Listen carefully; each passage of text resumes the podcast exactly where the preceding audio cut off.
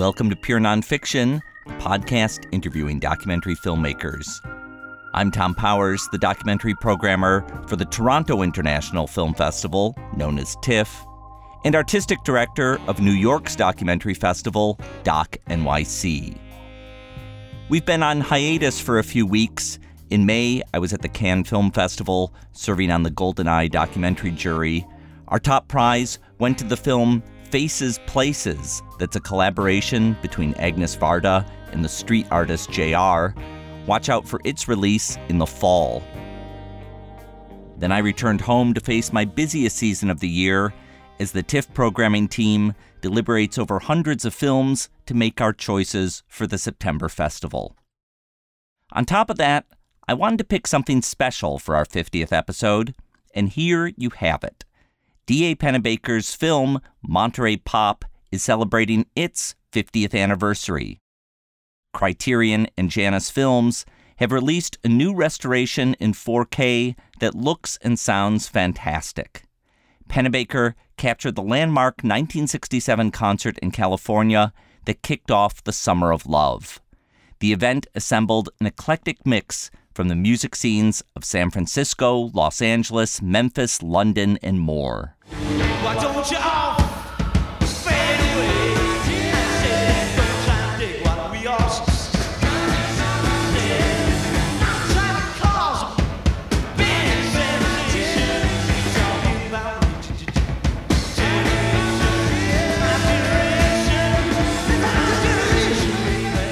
In the early 60s, Pennebaker was among the pioneers of American documentary, along with Robert Drew, Richard Leacock, and Albert Maisles. They had crafted cameras that allowed for handheld shooting with synchronous sound.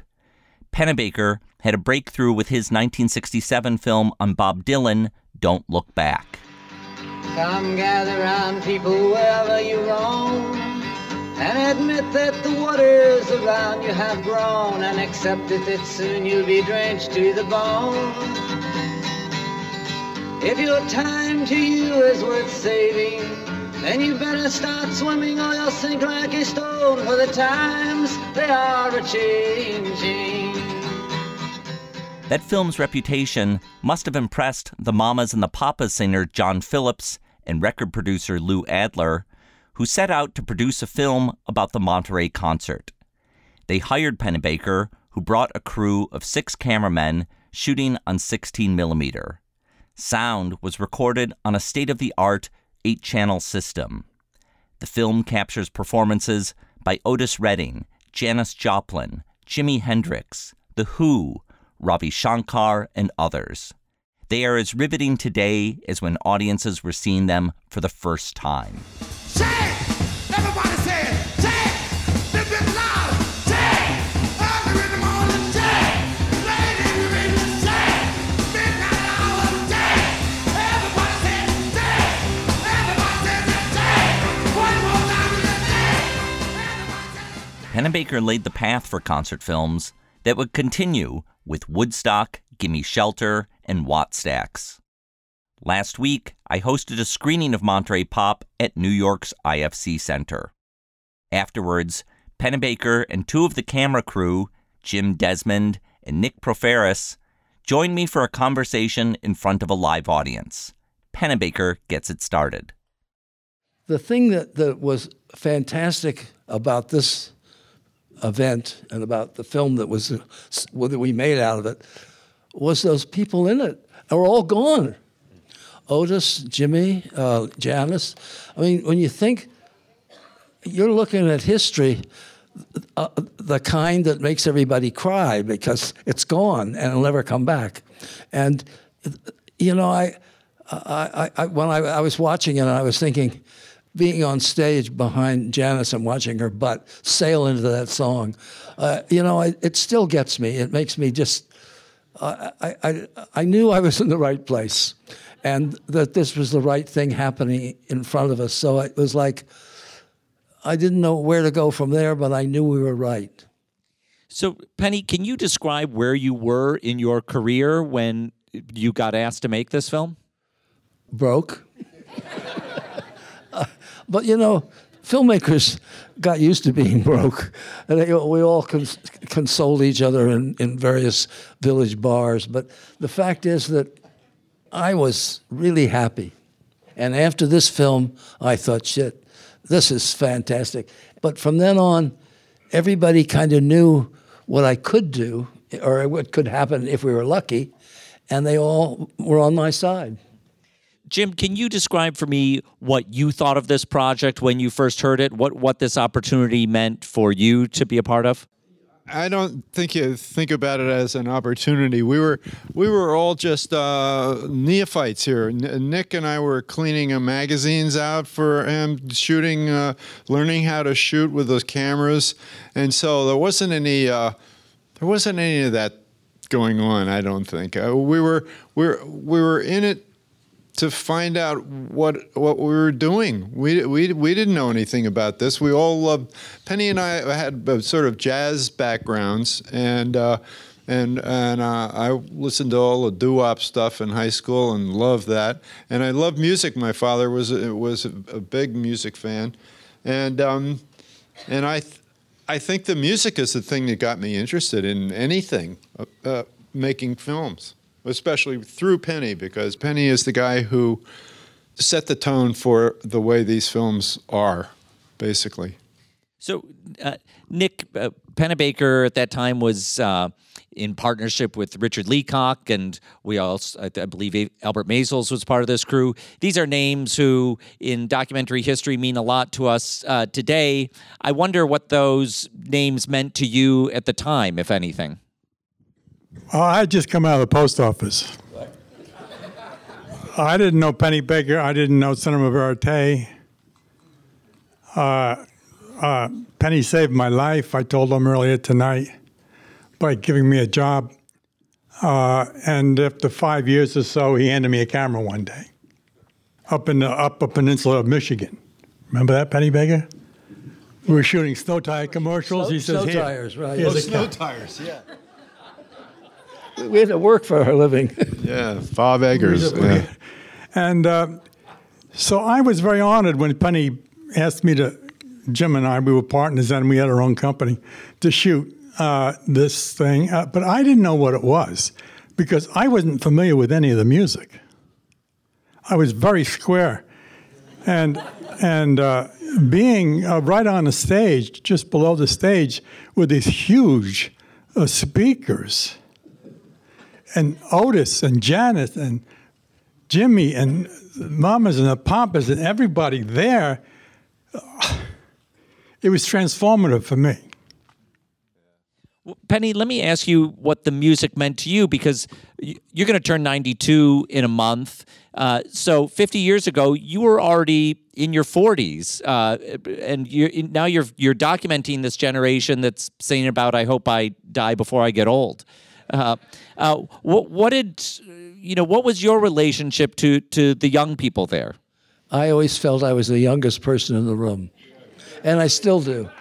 I can't explain that any further, unless I had a psychiatrist who wanted to listen free. But no, the thing was that I had grown up in Chicago, and the music there was exploding. Among all the white kids that I knew, I knew one black kid, but it was exploding because the record had been invented, and suddenly you could hear Louis Armstrong and Joe Oliver, and people that otherwise were just names. I mean, the places they played were run by the gangsters, and I was 10 years old anyway, so there was no way I was going to see anybody. I had no idea what any of them looked like, but those records were like a glimpse into some future that I had never imagined. And it still is. I remember buying a bunch of records, one of which was a Louis Armstrong Dallas Blues. And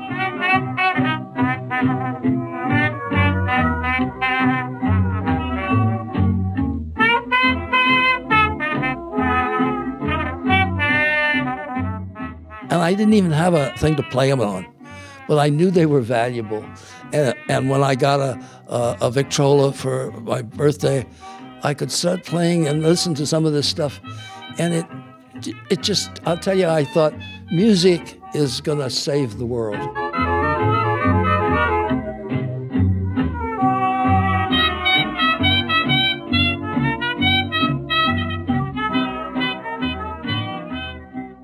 So when I got to this point in my life where I was hanging out with Dylan, and it was like it was a what was happening was that the music that I started with was sort of spaced out with the kind of music you heard in Broadway shows, which is said we're all having a good time, you know, we've got some money and we're all having a good time, and suddenly I was coming into a kind of music that I heard in Monterey, but I'd been hearing a little bit with John Phillips and Michelle, which said, "Look out! It's going to be different." And that kind of fascinated me. But of course, when I would when I go home, I'd put on a 78 record and listen to a Joe Oliver play something. So it was like the world was changing, and I was in a position, I was going to be lucky enough to watch it. And that's what the camera was for me, a way to watch it. And I was a pretty good watcher. Why, I don't know, but I've always been, I tell people that in Alien, when the guy's looking for his cat in the rocket ship, and the creature is still loose, and he's saying, "Here, kitty, kitty," and the cat's just looking at him, and the creature is just about to eat him up, and the cat just watches. That's what we do. If I didn't tell her, I could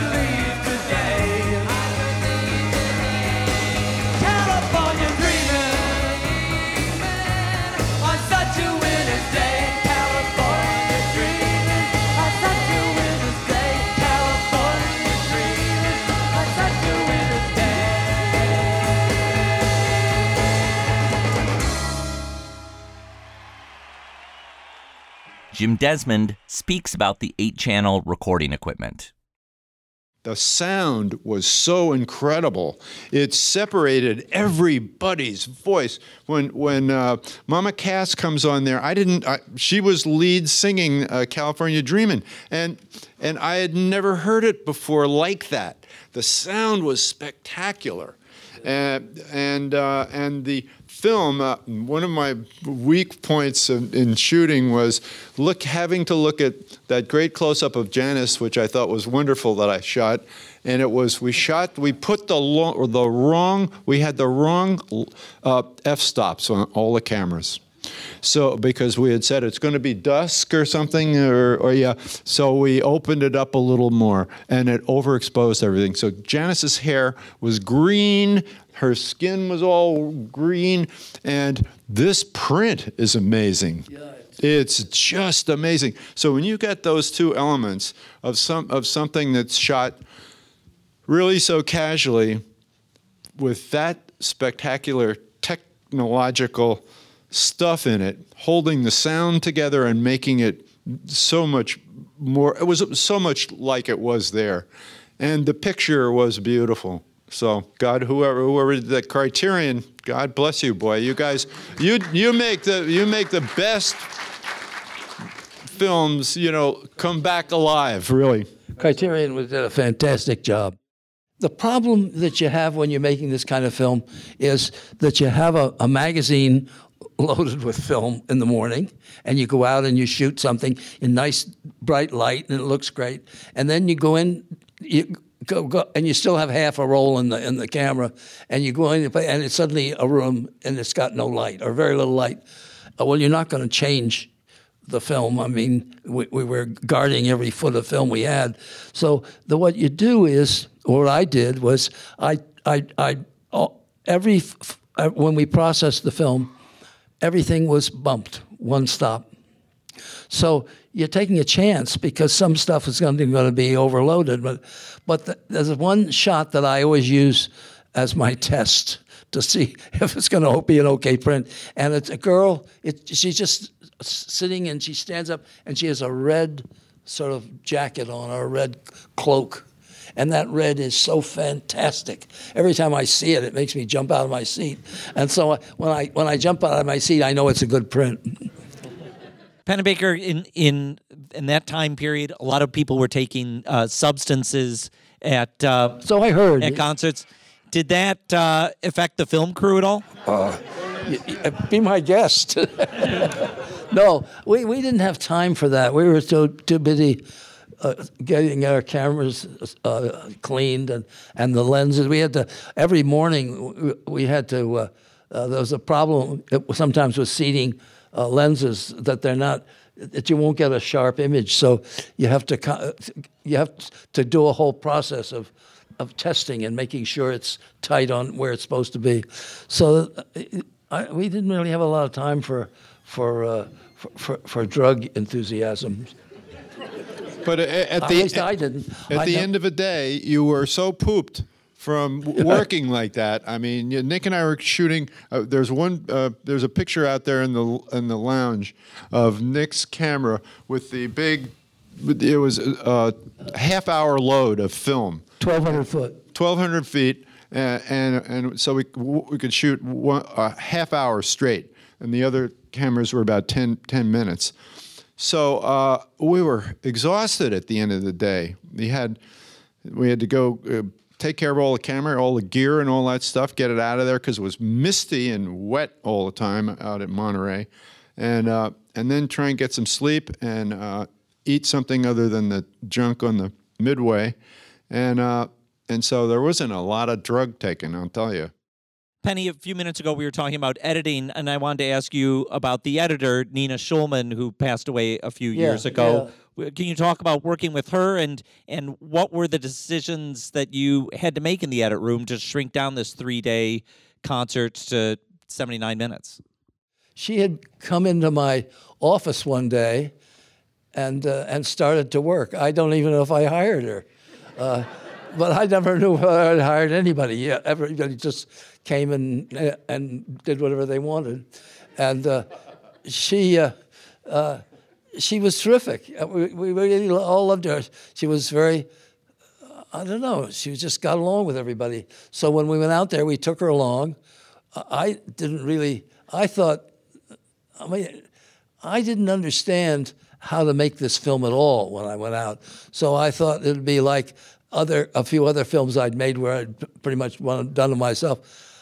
I would be the cameraman, and then I'd put the camera away and go in and edit it and put it all together, and then I would try to mix it or get it, whatever the tracks were, and put them on. I mean, it was all a little process that you did step by step, and I thought, she was terrific at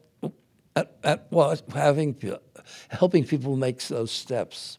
So she became the editor, and we took that picture out behind the motel, and she was sort of the center of the crew because she was the only girl, and I look back on it now. I think we probably should have had more girls, but there weren't more girls. There was only she was the only one around that we knew, and so she became our editor all the time. I've been loving you, too long, and I don't want to stop now. Oh. Can you do that one more time now, just like that? Oh. Do it just one more time, one more time.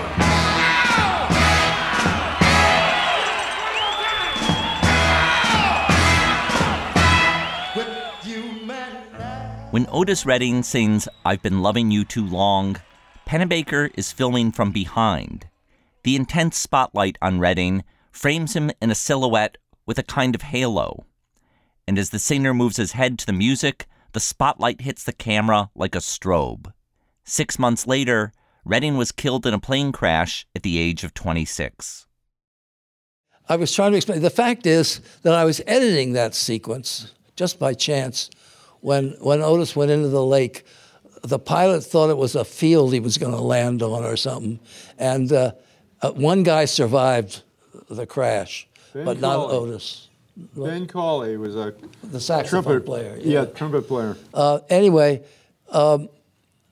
when I was behind him, that all was happening because of the lime, whatever they call them, the lights. He was ducking under it, and I couldn't really control it much. I couldn't move faster than he did, and but I later when I saw it, I thought, well, I'll just have to cut it out. But then while I was, and I heard that he was killed, that he was dead, and I was sort of in the middle of that sequence, I thought, maybe I should just leave it the way it is. And so I did. And I take my humps as time goes by. It doesn't bother me so much now, but at the time I thought, Jesus, what are people going to think when they see this in the theater? But, at the time, we didn't even know we were going to be able to get it into a theater. We had it was supposedly ABC was going to pay for it, and ABC turned it down. They didn't like Jimi Hendrix humping the guitars, So it turned out it was a couple of years before they had to buy it as a feature film. But at the time, we weren't sure how the hell we were going to even finish it. And Lou sent me a note saying that somebody had run off with all the money, whatever money they had made, and that so he couldn't pay us anything for the processing. So we had to go through a long, extended period with some lawyers I'd graduated from college with, who helped us. Well, with Lou's lawyers, we arranged. We had to figure out a way to own the film, which we didn't normally. Normally, that would have belonged to Lou Adler and I guess the Mamas and the Papas. But in fact, we had to figure out how to get it so we owned it, and then we could raise the money. And it was the labs were terrific; they were very helpful. They let me own that money for 2 or 3 years. But when everybody saw the film, they said, whatever it takes, we'll help you do it. We came back from there to a series of programmed rushes. 24-hour-a-day rushes. And everybody I ever heard of in my life, every musician, came to see those, including Ravi Shankar, came and sat there smoking their toques and stuff and watching the rushes for this film. So after about a week of that, I had this incredible sense that this was, this was a film that a lot of people were going to really get into. I mean, I wanted it not to be. A lot of times, people make films about, when they make home movies called documentaries, and they make them with the idea that they'll also put in a little sociology and interview people who smoke dope and ask them why, and various things that seem important to our general education. And I wanted this film to be like a record player. You just, when a record was finished, you took it off and put another one on. And it was just straight music. There was nothing in between. And if anybody wanted to interrupt it, that was their business. I wasn't going to stop them, but I wasn't going to ask them to interrupt. So it kind of turned out that way because what I had was 5 cameramen who every morning we would eat in this waffle place. It was this terrible place. But and everybody would get their 5 or 6 rolls, whatever we had allotted, and I wouldn't see them till nightfall, and I'd have no idea what they did.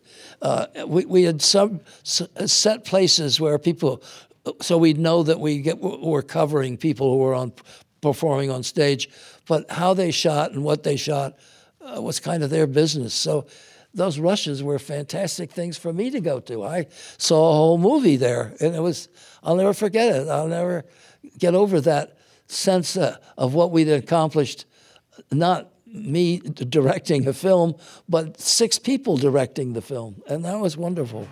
And I want someone that could tell me, come on, tell me why, oh, people tell me why I love. Well, it's like a ball and in a chain.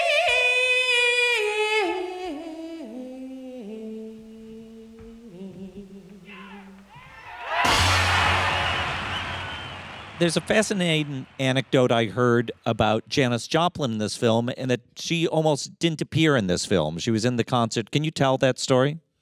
Yeah. When I'd never heard her before. I think maybe I've heard one of her records, but I can't remember now. But she was one of the first people to sing. I don't know. And when I heard her, the guy had said, "You can't film this. She's not." This was her manager, who was not going to let her be in the film. And I snuck a few shots of her because I said, "Shit, she's got to be in the film. There's no film if she isn't in it." Because I never heard anybody bring that kind of energy that it's like Bessie Smith suddenly appearing in front of us and somebody saying, "You can't film her." So I said to Albert Grossman, who was out there, he had a guy from Canada that he had down out there, dude. And I said, "Albert, whatever it takes, can you go talk to the manager and maybe break his leg or something? But we got to have her in the film." And so that afternoon she came running back and said, "I'm going to do the whole set over again and you guys can film it." And that was such a fantastic kind of sense that there was no way we could stop this concert or this film from working, that it was just going to happen. And I remember sitting on the stage afterwards, after her thing that she did, and I think there were three or four of us sitting there with our legs hanging over the stage, and everybody kind of left. And we were saying, what's going to happen? What's going to happen? Janis, what's going to happen to you in the next couple of years? Will you be back here? And people were trying to sort of get out of the lives they were in and get into some life that they wanted to imagine. And I still remember there was no music playing, but in my head I could hear just some of the wonderful, like Dallas Blues. I could hear Louis saying, "Got the Dallas Blues, Main Street on my mind." I could hear that sense of loss that you have when you're growing up that fast, which she had to.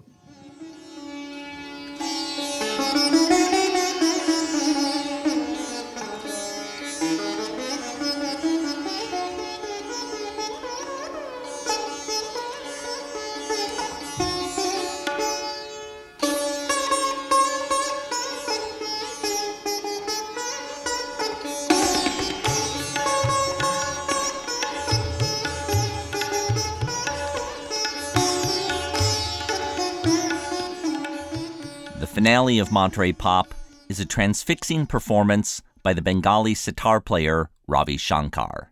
Here's Pennebaker. But you know, when Ravi did his act, he stood up and he asked everybody. I forget how, I didn't hear the thing. We have it recorded somewhere, but he asked everybody not to smoke, and he meant really not to smoke, nothing. Just sit there and listen. And as far as I know, everybody from Los Angeles to San Francisco didn't smoke.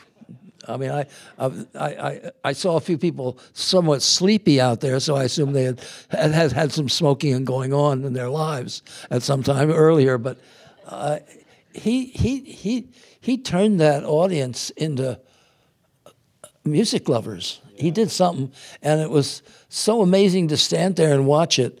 And I sometimes think that audience clapping is too much of it at the end. We should probably cut it. But when I went to do it, Truman Capote said, "Don't cut it. It's you filmed an ovation." I can remember him saying that in his little creaky voice. Nick, when you watched tonight, what were the things that stood out to you? Where did the 50 years go? Yeah. I remember coming back to the motel one night, and there was this telegram from my wife that my son had just had his first tooth, and my son now is 50. So, but what stood out to me is it's not corny to say that it's spiritual in nature. That the music did transform me. I hadn't heard it. The celebration of life. Then ending with Ravi Shankar, looking at him through the long lens, which was I was mostly at the extension of the 120 millimeter lens, and with the music, that was a drug, and it wasn't just, it was on for a whole afternoon. I think he went for 3 hours. Yeah, it was a long thing. It was a very long, and so that was. I had never experienced anything like that in my life. So I was a changed person. I guess I was about 30 then. And, yeah, I was different.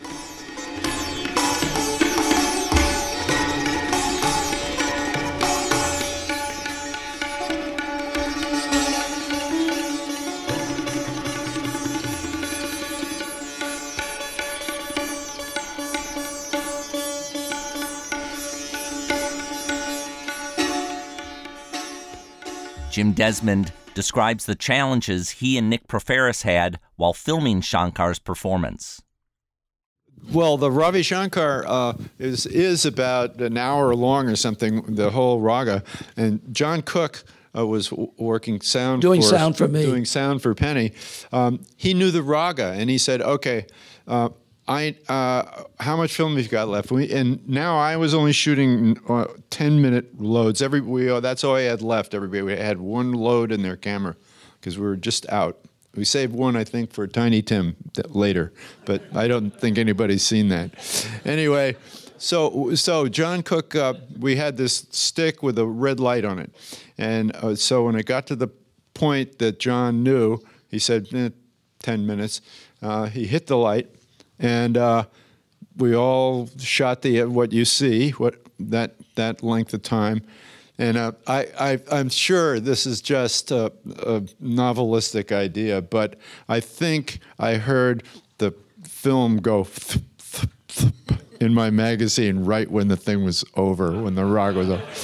But I think I'll put that in a novel. I don't think it's real. No, we were very close at the end. Yeah, we were real close. But the thing is, I was wandering around watching people sell, pet stones to people. The whole goofy as it goes on in music festivals where drugs are not far away.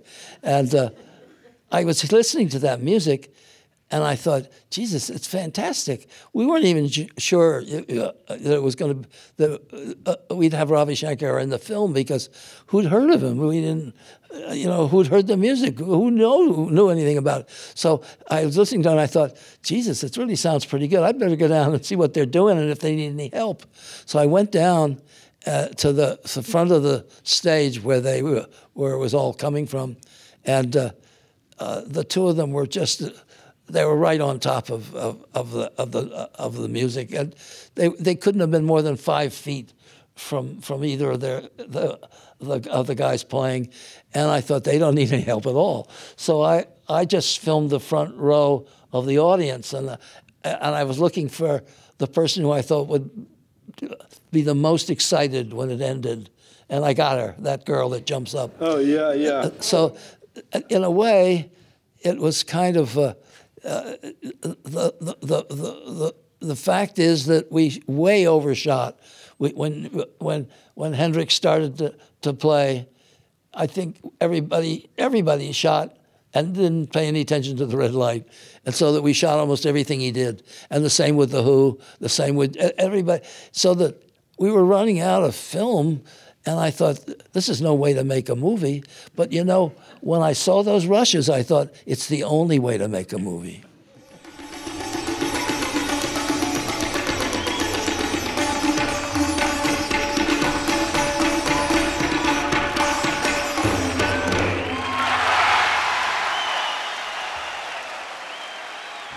I want to thank D.A. Pennebaker, Jim Desmond, and Nick Proferis for speaking with me. Monterey Pop is now touring in theaters from Janus Films.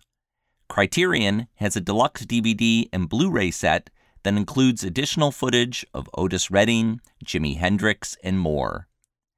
Last year, I did another interview with D.A. Pennebaker and Chris Hegedus that you can hear on Pure Nonfiction number 9. They talk about their films on feminism, David Bowie, Bill Clinton, and animal rights.